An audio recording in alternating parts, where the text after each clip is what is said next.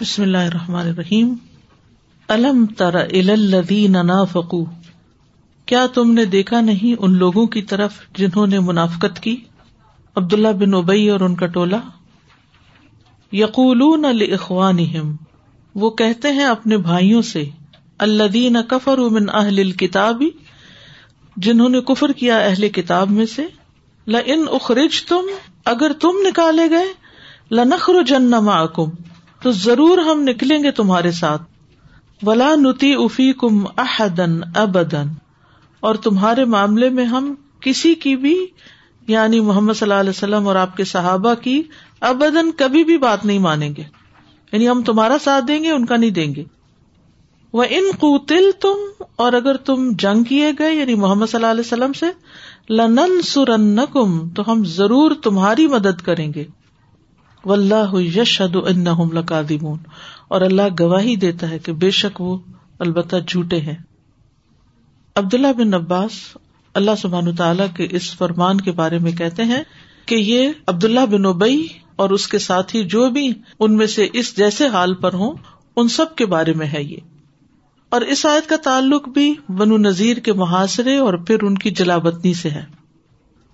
جب نبی صلی اللہ علیہ وسلم نے صحابہ کرام کے ساتھ ان کی بستی کا محاصرہ کر لیا، گھیراؤ کر لیا، تو منافقوں کے سرداروں نے ان کو پیغام بھیجا کہ تم لوگ ثابت قدم رہو اور اپنے قلعوں سے نہ نکلو، ہم لوگ تمہیں مسلمانوں کے حوالے نہیں ہونے دیں گے، ہم تمہاری مدد کریں گے، جنگ کی نوبت آئی تو شانہ بشانہ تمہارے ساتھ مل کے لڑیں گے، اگر مدینہ سے تمہیں نکالا گیا تو ہم بھی تمہارے ساتھ نکلیں گے. کیسے بڑے بڑے دعوے ہیں، لَئِنْ اُخْرِجْتُمْ لَنَخْرُجَنَّ مَعَكُمْ وَلَا نُطِیعُ فِیکُمْ أَحَدًا أَبَدًا وَإِنْ قُوتِلْتُمْ لَنَنْصُرَنَّكُمْ، تین باتیں کہی تھیں انہوں نے.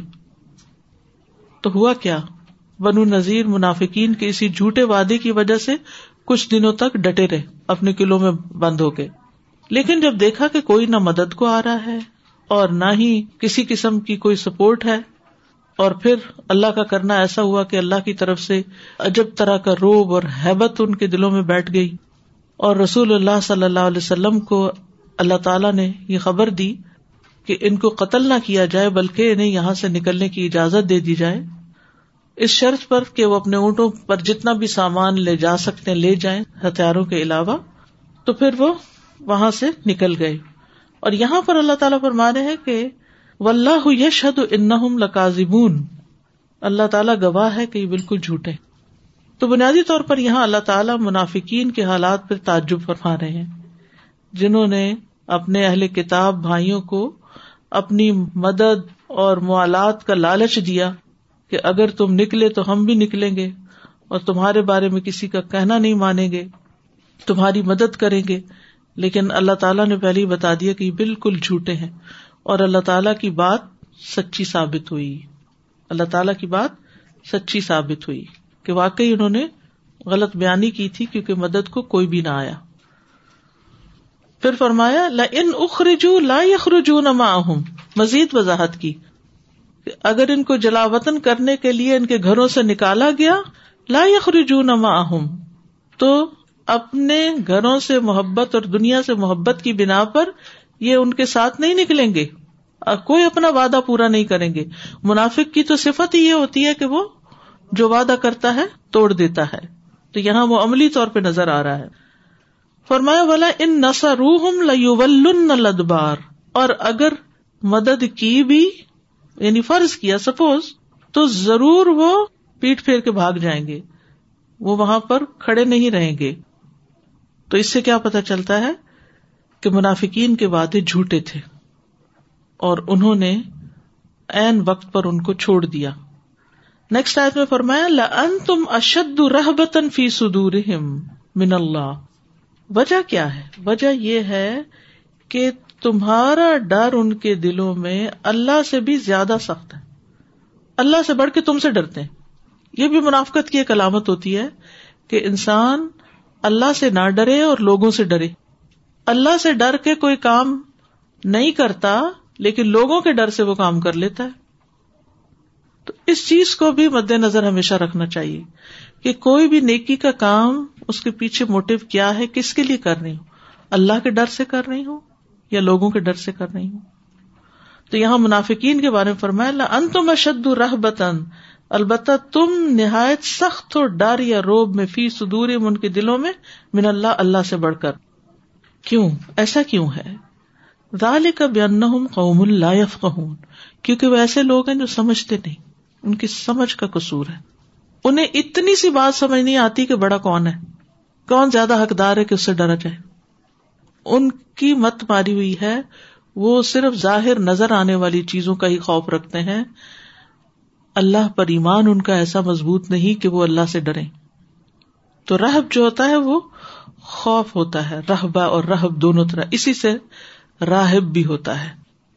تو اللہ سبحانہ تعالیٰ کا خوف جو ہے وہ اس کی عظمت کا خوف ہوتا ہے، اور ان لوگوں کے دلوں میں اللہ کا خوف ہوتا ہے جو اللہ سبحانہ تعالیٰ پر سچا ایمان رکھتے ہیں، جن کے دل اللہ سے جڑے ہوتے ہیں۔ اور یاد رکھیے کہ جو دنیا میں جتنا زیادہ اللہ سے ڈرتا ہے، قیامت کے دن اتنا ہی وہ امن میں ہوگا، پرسکون ہوگا، کیونکہ دنیا میں اس نے اللہ سے ڈرتے ہوئے زندگی بسر کی، اپنے افکار کو واچ کیا اللہ کے ڈر سے کہ اللہ کو پتہ ہے نیتوں کا حال، اپنے دل کے خیالات اور اپنی محبتیں اور اپنی سوچیں، ان سب کے اوپر بھی چیک رکھا، پھر اپنے منہ سے نکلنے والے الفاظ کو بھی واچ کرتا رہا، پھر اپنے ایکشنز پر بھی نظر رکھی کہ کوئی ایسی چیز نہ ہو کہ جو اللہ کو ناراض کر دے۔ لیکن منافق اللہ سے زیادہ لوگوں سے ڈرتا ہے، جیسے کہ اللہ تعالیٰ سورۃ النساء میں فرماتے ہیں اذا فریق منہم یخشون الناس کخشیۃ اللہ او اشد خشیہ، کہ اچانک ان میں سے کچھ لوگ لوگوں سے ڈرنے لگے جیسے اللہ سے ڈرنا چاہیے یا اس سے بھی زیادہ ڈرنا۔ تو اس کی وجہ یہ ہے کہ وہ سمجھ بوجھ نہیں رکھتے۔ کس بات کی سمجھ نہیں رکھتے؟ کہ اللہ بڑا ہے۔ اس سے پتہ یہ چلتا ہے کہ منافق اللہ تعالیٰ کا مقام نہیں پہچانتا، منافق اللہ کی معرفت نہیں رکھتا، اسی لیے وہ اللہ سے زیادہ لوگوں کی سزا سے زیادہ ڈرتے ہیں۔ جس بندے کی سمجھ درست ہو جائے وہ اپنے خالق سے سب سے زیادہ محبت بھی کرتا ہے اور سب سے زیادہ ڈرتا بھی ہے۔ قرآن مجید میں بنی اسرائیل کو بھی کہا گیا وَإِيَّايَ فَارْهَبُونَ، صرف مجھ سے ڈرو، وَإِيَّايَ فَاتَّقُونَ، صرف میرا تقوی اختیار کرو۔ سورۃ النحل میں بھی آتا ہے انما هو الہ واحد فإیایا فرہبون۔ تو بار بار قرآن مجید میں یہ چیز سکھائی گئی ہے کہ صرف اور صرف اللہ سے ڈرو۔ سورۃ المائدہ میں آتا فلا تخشوا الناس واخشونی، لوگوں سے نہیں ڈرو مجھ سے ڈرو۔ سورۃ آل عمران میں آتا ہے وخافونی ان کنتم مؤمنین، اور مجھ سے ڈرو اگر تم مومن ہو۔ تو ایمان کا تقاضا ہے کہ اللہ سے ڈرا جائے، اللہ سے ڈرنا ضروری ہے، فرشتے اللہ سے ڈرتے ہیں۔ سورۃ النحل میں آتا ہے آیت 50 میں یخافون ربہم من فوقہم ویفعلون ما یؤمرون، وہ اپنے رب سے ڈرتے ہیں جو ان کے اوپر ہے، اور وہ وہی کرتے ہیں جو انہیں حکم دیا جاتا ہے۔ تو ڈرنے والے کی نشانی کیا ہوتی ہے؟ کہ وہ وہی کرتا ہے جو اللہ نے کہا ہے۔ انبیاء کی صفت بھی یہی ہے کہ وہ اللہ سے ڈرتے ہیں، الذین یبلغون رسالات اللہ ویخشونہ ولا یخشون احدا الا اللہ۔ سورۃ الاحزاب میں آتا ہے وہ لوگ جو اللہ کے پیغامات پہنچاتے ہیں وہ اس سے ڈرتے ہیں اور اللہ کے سوا کسی سے نہیں ڈرتے۔ لیکن یہ خوف پیدا کیسے ہوتا ہے؟ اللہ کا خوف کیسے پیدا ہوتا ہے؟ علم سے، علم سے۔ انما یخشی اللہ من عبادہ العلماء، جوں جوں انسان علم حاصل کرتا جاتا ہے اللہ سے ڈرنے لگتا ہے۔ اب مثلاً قرآن پاک پڑھنے سے پہلے اور پڑھنے کے بعد یہ فرق ضرور آتا ہے انسان کے اندر کہ اس کو اللہ سے ڈر لگنے لگتا ہے، اور جوں جوں پڑھتا جاتا ہے، جوں جوں تعلق تازہ رکھتا ہے، اتنا اتنا ڈر بڑھتا جاتا ہے، اتنا اتنا پھر تقویٰ زیادہ آتا جاتا ہے۔ تو انما یخشی اللہ من عبادہ العلماء، اور جب اللہ کا ڈر آتا ہے تو غیر اللہ کا دل سے خوف نکل جاتا ہے۔ پھر اللہ کا خوف اطاعت کرواتا ہے، فرائض کی پابندی کرواتا ہے۔ نبی صلی اللہ علیہ وسلم نے فرمایا تمہارا رب اس چرواہے سے خوش ہوتا ہے جو پہاڑ کی چوٹی پہ رہ کے نماز کی اذان دیتا ہے اور نماز پڑھتا ہے۔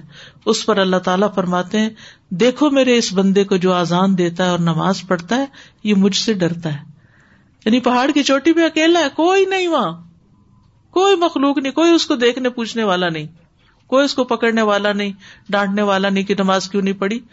وہ وہاں جا کر بھی ٹاپ آف دا ہل اذان دے گا اور اسی طرح اللہ سے ڈر کے نماز پڑھے. یعنی اکیلے میں جو لوگ اللہ کی اطاعت کرتے ہیں بغیر کسی اور کے دباؤ کے, صرف اللہ کے ڈر سے اللہ کے آگے جھکتے ہیں اور روتے ہیں اور دعائیں مانگتے ہیں, وہ دراصل اللہ سے ڈرتے ہیں. تو یہ جو خوف ہے اللہ کا, یہ اعمال میں بہتری لاتا ہے, اعمال میں پابندی لاتا ہے, یہ خوف گناہوں سے بچاتا ہے. جیسے وہ آتا نا 7 لوگ عرش کے سائے تلیوں کے, ان میں سے ایک وہ ہوگا جسے کسی باعزت حسین عورت نے گناہ کی دعوت دی ہوگی, تو وہ کیا کہہ کر رک گیا, تو میں اللہ سے ڈرتا ہوں, میں تمہاری بات نہیں مان سکتا. پھر اسی طرح اللہ کا خوف انسان کو بندوں کے خوف سے نجات دیتا ہے اور بہادر بنا دیتا ہے. اللہ کے خوف سے انسان نصیحت پہ کان دھرتا ہے کہ اچھا اور کیا کہا, اسے دین سے خیر کی باتوں سے دلچسپی لگ جاتی ہے کہ ہمیں اور اچھی باتیں پتہ چلیں تاکہ ہم اللہ کو اور راضی کر سکیں. اور یہی ڈر پھر انسان کو جنت میں پہنچانے والا ہے. وَلِمَنْ خَافَ مَقَامَ رَبِّهِ جَنَّتَانِ, جو اپنے رب سے ڈرتا ہے اس کے لیے 2 باغ ہیں.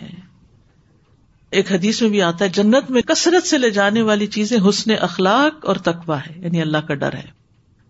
پھر فرمایا لا یقاتلونکم جمیعا الا فی قرى محصنة او من وراء جدر, یہ سب تم سے یعنی کفار و منافقین جمیعا سب اکٹھے ہو کر نہیں جنگ کریں گے, یعنی کسی جنگ میں اکٹھے نہیں ہوں گے. الا فی قرى, مگر بستیوں میں, محصنة قلعہ بند ہو کر, یعنی قلعہ بند بستیوں میں اندر محفوظ ہو کر, کیونکہ تم سے بہت زیادہ خوف زدہ ہیں. او من وراء جدر, یا دیواروں کے پیچھے سے, آڑ سے مراد ہے آڑ, جدر جدار کی جمع ہے. بأسهم بینہم شدید, ان کی لڑائی آپس میں بڑی سخت ہے, آپس میں بہت لڑتے ہیں, کیونکہ جو اتحاد کی بنیاد ہوتی ہے نا وہ مثبت چیز پائیدار اتحاد رکھتی, مقصد کا ایک ہونا, اچھے کاموں کے لیے مل کے کام کرو.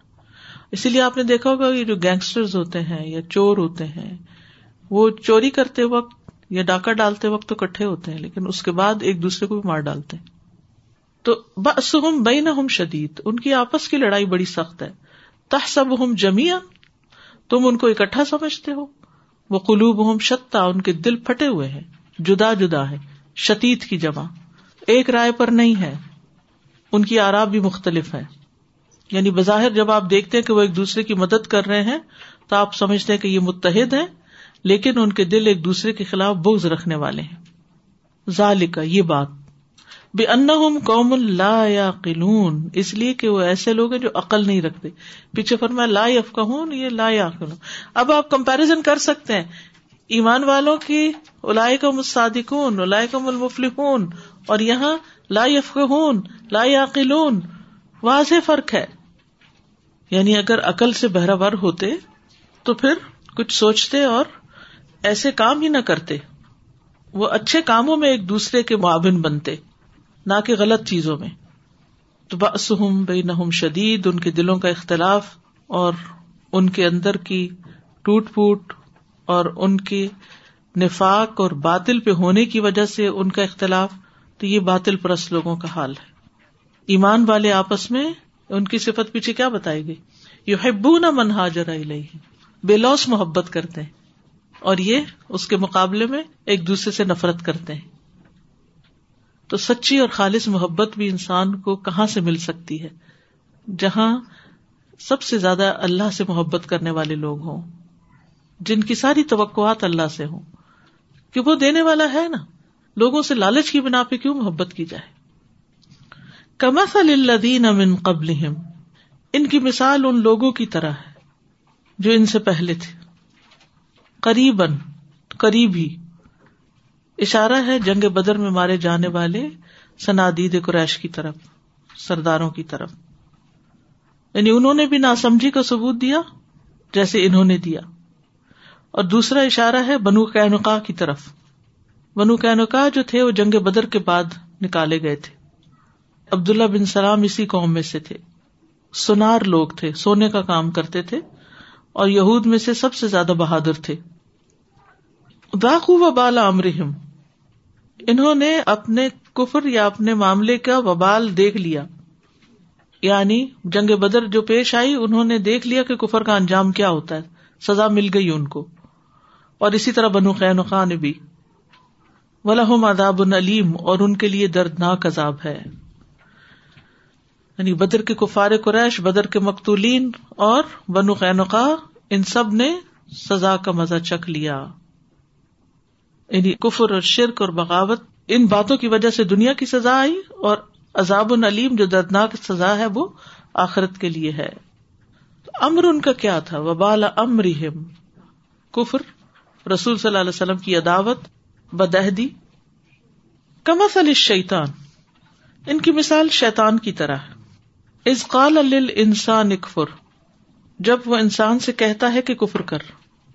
فلما کفر, پھر جب وہ کفر کر لیتا ہے. قال انی بری منک, تو کہتا ہے میں تو تم سے بری ذمہ. انی اخاف اللہ رب العالمین, میں تو اللہ سے ڈرتا ہوں جو رب العالمین ہے. یہاں انسان سے مراد کون ہے؟ انسان سے مراد ابو جہل اور اس کے ساتھی بھی ہو سکتے ہیں. اور عمومی مثال جو کمثل الشیطان کی جو مثال دی گئی, اس میں بنی اسرائیل کے ایک راہب کی مثال بھی دی جاتی ہے. برسیسہ کی کہانی سنی ہوئی آپ لوگوں نے؟ جی, اکثر لوگوں نے سنی ہوگی. تو شیطان نے اس کو بہکا دیا, اس کے پیچھے پڑا رہا, اور پھر آخر وقت میں اس کی کچھ مدد بھی نہ کی, اور کہا کہ میں اللہ رب العالمین سے ڈرتا ہوں. حالانکہ شیطان کہاں اللہ رب العالمین سے ڈرتا ہے, یہ اس کا جھوٹ ہوتا ہے, صرف دکھاوے کے لیے کہا. یہاں ایک اور بات سمجھ میں آتی ہے, کچھ لوگ لوگوں کو خوش کرنے کے لیے, لوگوں کے سامنے نیک بننے کے لیے, لوگوں کے سامنے اپنا ایک روب رکھنے کے لیے بار بار کہتے ہیں بھائی اللہ سے بڑا ڈر لگتا ہے, یہ کام نہیں کر سکتے, اللہ سے بڑا. حالانکہ ان کی زندگی میں اللہ کی نافرمانیاں بھری بھی ہوتی ہیں. تو دکھاوے کے طور پر انسان ہمیشہ سوچے یہ کہتے ہوئے مجھے اللہ سے بڑا ڈر لگتا ہے, کہ واقعی اس کو لگتا ہے کہ نہیں لگتا. اگر نہیں لگتا تو پھر کہنا بھی نہیں چاہیے, ورنہ یہ بھی بات انسان کے خلاف لکھی جائے گی. تو شیطان جو ہے وہ انسان کے سامنے غلط چیزوں کو مزین کرتا رہتا ہے, اس کو کفر کی طرف دعوت دیتا ہے, دھوکے میں مبتلا کرتا ہے, اور اس سے طرح طرح کے وعدے کرتا ہے. اور جب اس کی پکڑ آتی ہے انسان کی تو پھر کہتا ہے کہ میں تو بری ذمہ ہوں, میں تمہارے کچھ کام نہیں آ سکتا. فَكَانَ عَاقِبَتُهُمَا أَنَّهُمَا فِي النَّارِ خَالِدَيْنِ فِيهَا, تو ان کا انجام کیا ہوتا ہے کہ وہ دونوں آگ میں ہوتے ہیں, یعنی بہکانے والا بھی اور بہکنے والا بھی. قیامت کے دن بھی شیطان یہی کہے گا نا. سورۃ ابراہیم میں اس کا بڑا زبردست نقشہ کھینچا گیا ہے. وقال الشیطان لما قضی الامر ان اللہ وعدکم وعد الحق ووعدتکم فاخلفتکم وما کان لی علیکم من سلطان الا ان دعوتکم فاستجبتم لی فلا تلومونی ولوموا انفسکم ما انا بمصرخکم وما انتم بمصرخی انی کفرت بما اشرکتمونی من قبل ان الظالمین لہم عذاب علیم. اور شیطان کہے گا جب سارے کام کا فیصلہ کر دیا جائے گا کہ بے شک اللہ نے تم سے وعدہ کیا اور سچا وعدہ کیا, اور میں نے تم سے وعدہ کیا اور میں نے تم سے خلاف ورزی کی. اس وقت صاف کہہ دے گا کہ میں نے وعدہ نہیں پورا کیا, اور میرا تم پہ کوئی زور نہیں تھا سوائے اس کے کہ میں نے تمہیں بلایا اور تم نے میرا کہنا مان لیا. اب مجھے ملامت نہیں کرو, اپنے آپ کو کرو. عقل نہیں تھی نا, سمجھ نہیں تھی, اس لیے شیطان کے دھوکے میں آگے. دھوکے میں کون آتا ہے؟ کسی کے فریب فراڈ میں جو ناسمجھ ہو. تو یہ ان کی ناسمجھی کا ثبوت ہے. میں نے تمہیں بلایا, تم نے میرا کہنا مان لیا, اب مجھے ملامت نہ کرو, اپنے آپ کو کرو. میں تمہاری فریاد کو پہنچنے والا نہیں اور نہ تم میری فریاد کو پہنچنے والے. یعنی میں چیخوں چلاؤں گا کہ تم مدد نہیں کر سکتے, جب تم کرو گے تو میں نہیں کر سکتا. بے شک میں اس کا انکار کرتا ہوں جو تم نے مجھے اس سے پہلے شریک بنا لیا, یعنی اللہ کا. یقیناً جو لوگ ظالم ہیں انہی کے لیے دردناک عذاب ہے. تو دونوں کا انجام کیا ہوا, یعنی کفر کا حکم دینے اور عمل کرنے والوں کا, کہ انہما فی النار خالدین فیہا وذالک جزاء الظالمین. سارے ظالموں کی یہی سزا ہے. کیا؟ کہ وہ آگ میں اکٹھے ہو جائیں گے اور کوئی ان کا حامی و مددگار نہیں ہوگا. اب ہم اس کی تلاوت سنتے ہیں. أَلَمْ تَرَ إِلَى الَّذِينَ نَافَقُوا يَقُولُونَ لِإِخْوَانِهِمُ الَّذِينَ كَفَرُوا مِنْ أَهْلِ الْكِتَابِ لَئِنْ أُخْرِجْتُمْ لَنَخْرُجَنَّ مَعَكُمْ وَلَا نُطِيعُ فِيكُمْ أَحَدًا أَبَدًا وَإِن قُوتِلْتُمْ لَنَنْصُرَنَّكُمْ وَاللَّهُ يَشْهَدُ إِنَّهُمْ لَكَاذِبُونَ لَئِنْ أُخْرِجُوا لَا يَخْرُجُونَ مَعَهُمْ وَلَئِنْ قُوتِلُوا لَا يَنْصُرُونَهُمْ وَلَئِنْ نَصَرُوهُمْ وَلَئِن نَّصَرُوهُمْ لَيُوَلُّنَّ الْأَدْبَارَ ثُمَّ لَا يُنصَرُونَ لَأَنتُمْ أَشَدُّ رَهْبَةً فِي صُدُورِهِم مِّنَ اللَّهِ ذَلِكَ بِأَنَّهُمْ قَوْمٌ لَّا يَفْقَهُونَ لا يقاتلونكم جميعا إلا في قرى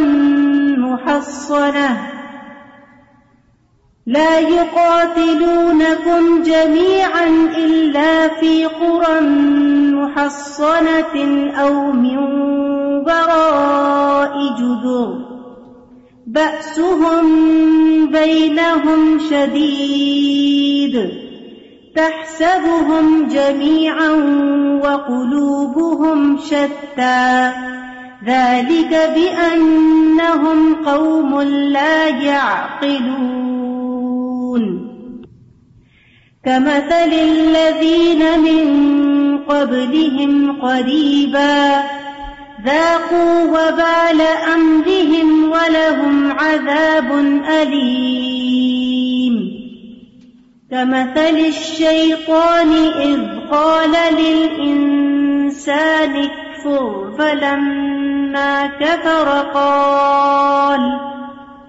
فلما كفر قال إني بريء منك إني أخاف الله رب العالمين فكان عاقبتهما أنهما في النار خالدين فيها وذلك جزاء الظالمين.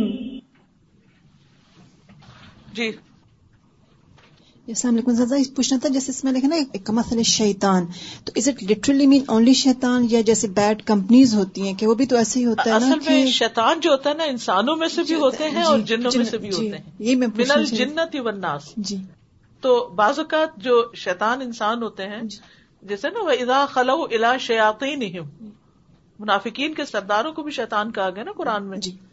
تو وہ ایسے لوگ ہوتے ہیں جو لوگوں کو گمراہی کی طرف بلانے والے ہوتے ہیں اور غلط رستے پہ لگانے والے ہوتے ہیں. تو وہ بھی اسی طرح کرتے ہیں کہ لوگوں کو پہلے غلط چیزوں کی طرف دعوت دیتے ہیں اور پھر اس کے بعد. ابھی تھوڑی دیر پہلے بھی آپ نے فرمایا نا کہ جیسے وہ جب جو اس طرح کے غلط کام کرتے جب وہ پکڑے جاتے ہیں گینگسٹر تو وہ پھر چھوڑ دیتے ہیں دوسرے کے, اپنے فرینڈس کو دیکھ دوسرے کو مار دیتے اور پھر کہتے ہیں کہ لائک. جی میں یہی شیئر کرنا چاہ رہی تھی. ایک تو صحابہ کرام کی جو انصار کی ہم نے مثال دیکھی, ایسی مثال پوری دنیا میں نہ پہلے کبھی تھی اور نہ بعد میں کبھی ہوگی. تو میں سوچ رہی تھی کہ ہم چاہتے ہیں نا کہ جنت میں ہمیں نبی اکرم صلی اللہ علیہ وسلم اور انبیاء کرام اور صحابہ کرام کا ساتھ نصیب ہو, تو ہمیں اپنے لیے دنیا میں بھی یہ کام کرنا ہے کہ ہمیں اپنا دل بڑا کرنا ہے, اب مال کے حساب سے بھی اور اس کے علاوہ جو ہے نا اب مطلب لوگوں کی باتوں کے حساب سے بھی ہمیں, اور ہم جنت میں انشاءاللہ ان کے ساتھ ضرور ہوں گے. اور بہرحال ان کے درجے تو ان کے ہیں. کوئی بھی نہیں, نبی صلی اللہ علیہ وسلم اپنے لیے بھی نہیں کہتے تھے کہ ہم ضرور ساتھ ہوں گے, کیونکہ یہ تو سب اللہ پر منحصر. ہم امید رکھتے ہیں کہ اللہ سے ہم اچھا گمان دعا کرتے ہیں, امید رکھتے ہیں اور دعا کرتے ہیں. ٹھیک ہے, دعویٰ نہیں, دعویٰ تو کوئی بھی نہیں کر سکتا. ٹھیک, بنیادی طور پر آپ دیکھیں کہ عقل اور سمجھ, فقہ سمجھ کو کہتے ہیں نا, اس کو جو چیز انہینس کرتی ہے وہ ایمان اور علم ہے, نفع مند علم. تو جب انسان ایمان بڑھانے والے کام نہیں کرتا اور علم بڑھانے والی کوشش نہیں کرتا تو پھر آہستہ آہستہ دلوں پر دنیا کی محبت چھائے چلے جاتی ہے اور انسان آخرت کی بجائے دنیا کے لیے قربانی کرنا بس جانتا ہے. دیکھیں عموماً جو صدقہ خیرات ہم لوگ کرتے بھی ہیں تو ہمارے صدقہ خیرات کے پیچھے نیت کیا ہوتی ہے؟ سچی سچی بتائیں کہ دنیا میں جو ہمارے مسائل ہیں نا کچھ وہ حل ہو جائیں. یہ بچوں کا صدقہ ہے، یہ جان کا صدقہ ہے، یہ فلاں چیز کا صدقہ، بس اس سے آگے سوچتے نہیں. اللہ کے دین کے لیے مال لگانا، اس کے لیے وقت نکالنا، اس کے لیے اپنی جاب کے چند گھنٹے کم کر دینا، اس کے لیے کچھ تھوڑی سی کہیں سے کوئی کسر لگا لینا، یہ ہم نہیں سوچ سکتے. تو اس اعتبار سے بھی ہمیں یعنی قرآن پڑھ کے کم از کم مائنڈ کو تھوڑا سا تو سمجھ میں آنا چاہیے کہ انصار کے صدقات اور مہاجرین کے صدقات کس کام کے لیے تھے، ان کے مال کا ایک بڑا حصہ کس راستے میں استعمال ہوتا تھا. استاذہ یہ جو در شیطان ہے اس کا مطلب مجھے ہمیشہ سے ایک وہ ہوتی ہے ابلیس کہ اس کو تو سب کچھ پتا ہے، اس کو کوئی مغالطہ نہیں ہے، کوئی شک شبہ نہیں ہے، اور اس کو پتا ہے کہ اس نے ہمیشہ پھر جلنا ہے جہنم میں. تو پھر اس کے باوجود وہ اسی ڈگر پہ لگا ہوا ہے اور اس نے ٹھیک نہیں ہونا. ہاں کہتے ہیں کہ ایک دفعہ موسیٰ علیہ السلام سے شیطان نے کہا کہ مجھے اللہ سے ڈر لگتا ہے، تو اللہ تعالیٰ سے پوچھو کیا میرے لیے توبہ ہے، میرے لیے توبہ ہے. تو موسیٰ علیہ السلام نے اللہ تعالیٰ سے پوچھا کہ کیا شیطان کے لیے بھی توبہ ہے؟ تو اللہ تعالیٰ نے کہا ہاں، وہ آدم کی قبر کو جا کے سجدہ کرے. تو اس نے کہا یہ میں نہیں کر سکتا، وہیں کا وہیں کھڑا. ایگو کا مسئلہ، انا کا مسئلہ، تو پھر یہ تو جھوٹی توبہ ہے نا. یعنی جس وجہ سے مسئلہ کھڑا ہوا تھا، اگر تم اس مسئلے کو حل نہیں کرنا چاہتے، آدم کو سجدہ کرنے کے لیے کہا تھا، اب آدم کی قبر کو کر دو تو توبہ قبول ہو جائے گی، تو یہ نہیں کر سکتا. تو اب یہ پیچھے آپ دیکھیں، پیچھے جو آیت گزری ہے، آیت نمبر 3 میں آتا ہے وَلَوْلَا أَن كَتَبَ اللَّهُ عَلَيْهِمُ الْجَلَاءَ لَعَذَّبَهُمْ فِي الدُّنْيَا وَلَهُمْ فِي الْآخِرَةِ عَذَابُ النَّارِ. کتنے واضح الفاظ میں کہہ دیا گیا کہ ان کے لیے آخرت میں آگ کا عذاب ہے. جانتے بوجھتے بھی پھر ضد نہ چھوڑنا، پھر یہ ناسمجھی کی بات ہے نا. جس انسان کو یہ سمجھ آ جائے کہ جو میں کر رہا ہوں اس کا انجام بڑا بھیانک ہے تو وہ تو اس راستے سے بھی نہیں گزرتا. جی السلام علیکم. وعلیکم السلام. سر جی یہ آیت نمبر 11 اور 12 میں دیکھ رہی تھی کہ اللہ سبحانہ و تعالیٰ نے نبی کریم صلی اللہ علیہ وسلم کو ان کی سیکرٹس بھی بتا دی کہ وہ یہ آپ کے بارے میں پلان کر رہے ہیں، اور پھر آپ صلی اللہ علیہ وسلم کو ان کے فیوچر پلان کے ساتھ ساتھ انجام بھی بتا دیا، بالکل تاکہ ان کو تسلی رہے. اور یہی آپ کے سچا نبی ہونے کا ثبوت ہے، یہ دلیل ہے. السلام علیکم استاذہ. ایک بات بس میں یہ کہنا چاہ رہی تھی کہ جیسے شیطان کو علم بھی تھا، اللہ کی معرفت بھی تھی، لیکن ساتھ اس کو جو یہ ناسمجھی تکبر کی صورت میں تھی نا. تو کبھی کبھی ہمارے ساتھ بھی یہ ہوتا ہے کہ ہم تھوڑا سا یہ پڑھ لیتے ہیں، سیکھ لیتے ہیں، تو ہم جو ہے اپنے آپ کو بہت بڑی چیز سمجھنے لگتے ہیں. تو اصل جو علماء ہوتے ہیں نا، ان کے اندر ہمبلنیس بھی بہت ہوتی ہے، اور یہ چیز آج کل بہت کم ہوتی جا رہی ہے. اصل میں ہمبلنیس ہی علم والا ہونے کی دلیل ہے. جی استاذہ، میں یہ سوچ رہی تھی ان آیات کو جب ریویو بھی ہو رہا تھا اور ابھی آگے کی آیات بھی، تو میرے ذہن میں مسلمانوں کی ساری اسلامی تاریخ کے مختلف ادوار آ رہے تھے کہ جہاں مسلمانوں کے عروج و زوال کے اسباب کے اوپر بہت ساری کتابیں لکھی جاتی ہیں اور بہت بات کی جاتی ہے. لیکن اگر صرف ان آیات پہ ہی غور و فکر کر لیا جائے تو وہ سارے اسباب سمجھ میں آ جاتے ہیں کہ مسلمانوں کو کیا کرنا چاہیے تھا، اور تاحال بھی کہ کس کے وعدوں پہ اعتبار کرنا چاہیے، کس سے دوستی نہیں کرنی چاہیے، کس سے دوستی کرنی چاہیے، کس سے اپنا دشمن، کس سے ڈرنا نہیں چاہیے. بالکل. جی ابھی میں اپنی بیٹی کی رجسٹریشن کے لیے گئی تو وہاں حضرت عبداللہ بن عمر کا ذکر ہو رہا تھا کہ آپ حضرت عبداللہ بن عمر کو آپ صلی اللہ علیہ وسلم سے اتنی محبت تھی کہ آپ کچھ رکھتے ہی نہیں تھے اپنے لیے، ہر چیز اللہ کی راہ میں. کچھ کھانا بھی پکتا تھا تو وہ بھی دے دیتے تھے. ان کی وائف کہتی تھی میں اتنی محنت کیوں کروں، یہ تو ہر چیز دے دیتے ہیں. تو وہ اس میں وہ جو ہے استاد وہ یہی بتا رہے تھے کہ that was out of love. تو ہمارے ایک بزرگ ہیں، وہ کہتے ہیں کہ اگر آپ کے پاس ایمان ہے نا تو ایمان کا آپ تقاضے پورے کریں گے, آپ زکوٰۃ کے پیسے الگ رکھیں گے, آپ سب کچھ کریں گے, لیکن اگر آپ کو عشق ہے نا تو آپ کے پاس زکوٰۃ دینے کے لیے پیسے ہی نہیں ہوں گے. اصل میں تو اللہ میاں ہماری نیتیں دیکھتا ہے, اور استاذہ پہلے ہم اللہ کے ڈر سے اپنے اعمال صحیح کرتے ہیں, اپنی بری چیزوں برائی کو دور کرتے رہتے ہیں, اور آخر میں جو ہے نا مقام تو عشق ہے کہ آپ پھر عشق میں اللہ کے اور رسول سب کام کریں. اس کو شدید محبت کی, کیونکہ عشق کا لفظ کہیں قرآن اور سنت میں استعمال نہیں ہوا جی. یعنی قرآن اور سنت میں اشد حب للہ شدید محبت کی بات آئی ہے, لیکن یہ کہ محبت کے درجات ہوتے ہیں نا, اعلیٰ ترین درجہ. یہ ویسے یہ عشق جو ہے میرا خیال ہے ٹرکش یا پرشین عربی لفظ ہے, عربک لفظ ہے, لیکن استعمال نہیں ہوا کیونکہ یہ دوسرے معنوں میں استعمال ہوتا ہے دنیاوی محبت کے لیے, جی شاعری میں جیسے ہوتا ہے نا.